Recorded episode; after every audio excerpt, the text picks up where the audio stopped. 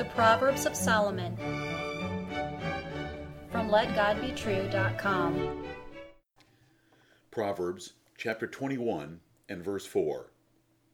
And high look and a proud heart, and the plowing of the wicked is sin. Hear the words of God and Solomon again. And high look and a proud heart, and the plowing of the wicked is sin. Everything a wicked man does is sin. God rejects his looks, his heart, and his actions. He gets deeper in trouble with God every day. Even innocent things like plowing are sin when a wicked man does it. God once drowned the world when he saw man's every thought was evil continually from his youth. Righteousness begins in a regenerated heart that has humble thoughts and motives. It continues in the looks of the countenance, which leads to actions that honor and please the holy God of heaven. If your heart is not right with God, fully obedient to Him, your actions are all sinful. What a horrible and damning thing is sin! The most innocent, noble, or religious activities become further condemnation when done without a pure heart. Read how the prophet Haggai rebuked Israel for spiritual slothfulness, corrupting all they did, in Haggai chapter 2, verses 10 through 14. King Solomon first condemned a high look in this proverb. God hates pride, so he condemned it often.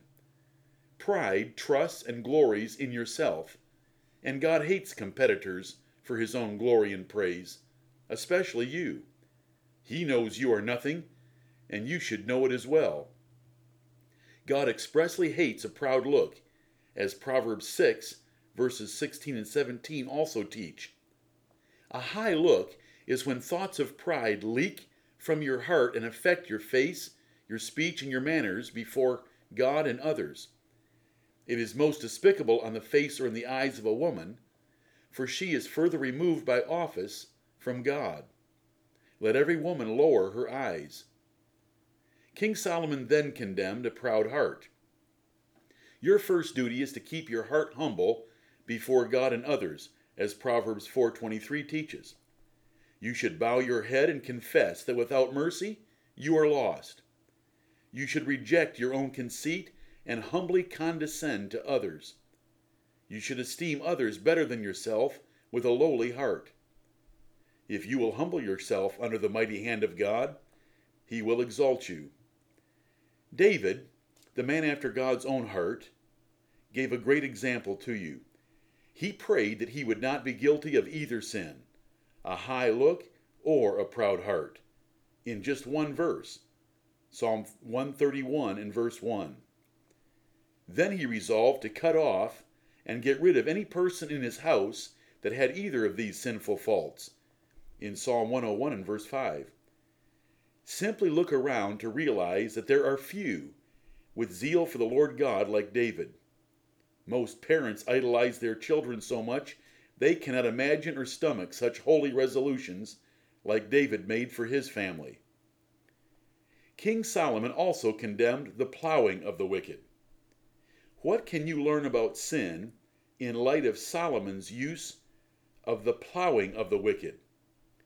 Even natural and apparently innocent activities that are duties of God and nature become sin when done by a man with a wicked heart even following a plow, a duty of man to feed himself, is sin when it is done by a wicked man. Every activity of man must be done to God's glory, which the wicked never consider. Every activity must be done in faith, which the wicked do not have. Every activity must include thanksgiving, which they never consider. So even the breathing of a wicked man becomes a breath of damnation. The religious activities of a wicked man are worse. His prayers are an abomination. Proverbs 28 9. His sacrifices are an abomination. Proverbs 15 8. When he sacrifices while thinking about sin, which is common for a wicked man, it is worse yet. Proverbs 21 27.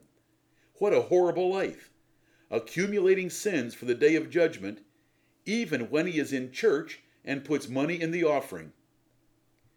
Why is this true?